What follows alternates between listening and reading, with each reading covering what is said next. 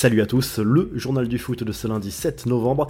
Il fallait s'y attendre, tirage au sort explosif pour le PSG en Ligue des Champions. Le club parisien, qui a fini deuxième de son groupe, affrontera le Bayern Munich en huitième de finale avec un match retour en Bavière.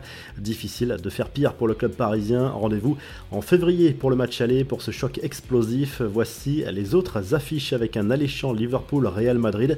Manchester City a hérité du RB Leipzig. Le Borussia Dortmund défiera Chelsea. À suivre également les duels Francfort-Naples, Milan AC Tottenham, Inter Porto, l'affiche qui fait le moins rêver sur le papier et sans doute celle opposant Bruges à Benfica. Olivier Giroud sera bien dans la liste de Didier Deschamps, c'est une information d'RMC Sport, l'attaquant de l'AC Milan va bel et bien disputer la Coupe du Monde au Qatar et c'est clairement mérité au vu de son investissement et de son efficacité avec les Rossoneri. Giroud a encore marqué ce week-end après un doublé déjà cette semaine en Ligue des Champions.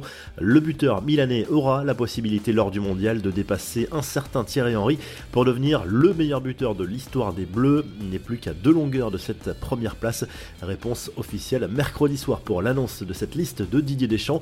Les infos en bref, les confidences de Neymar à deux semaines du coup d'envoi de la Coupe du Monde au Qatar. Lors d'un entretien accordé à TV Globo, le Brésilien a reconnu qu'il fantasmait chaque nuit une victoire de la Seleção dans cette compétition, le rêve ultime selon lui pour tout footballeur.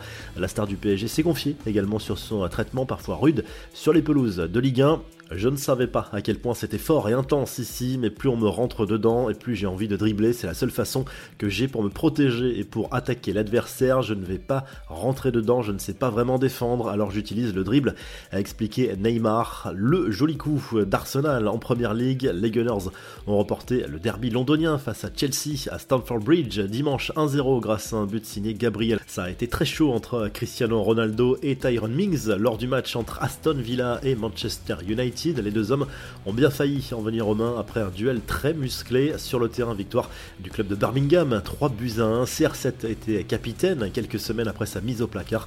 Au classement, Arsenal conforte sa première place du championnat anglais devant Manchester City. Newcastle est troisième devant Tottenham. Les Spurs ont été battus par Liverpool, 2 buts à 1 à domicile. Enfin, Nabil Fekir a vu rouge lors du derby de Séville. Le meneur de jeu du Betis a été expulsé après un mauvais geste sur un adversaire avant de se chauffer avec Eric Lamela score final, un but partout dans ce show derby.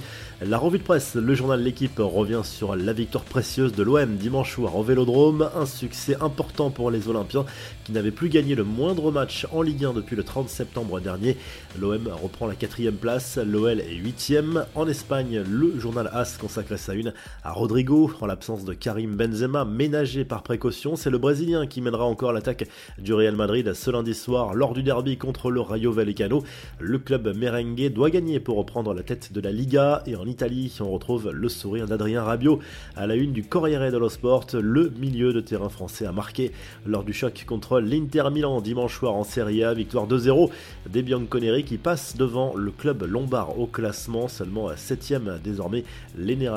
Si le journal du foot vous a plu, n'hésitez pas à liker, à vous abonner pour le retrouver très vite pour un nouveau journal du foot.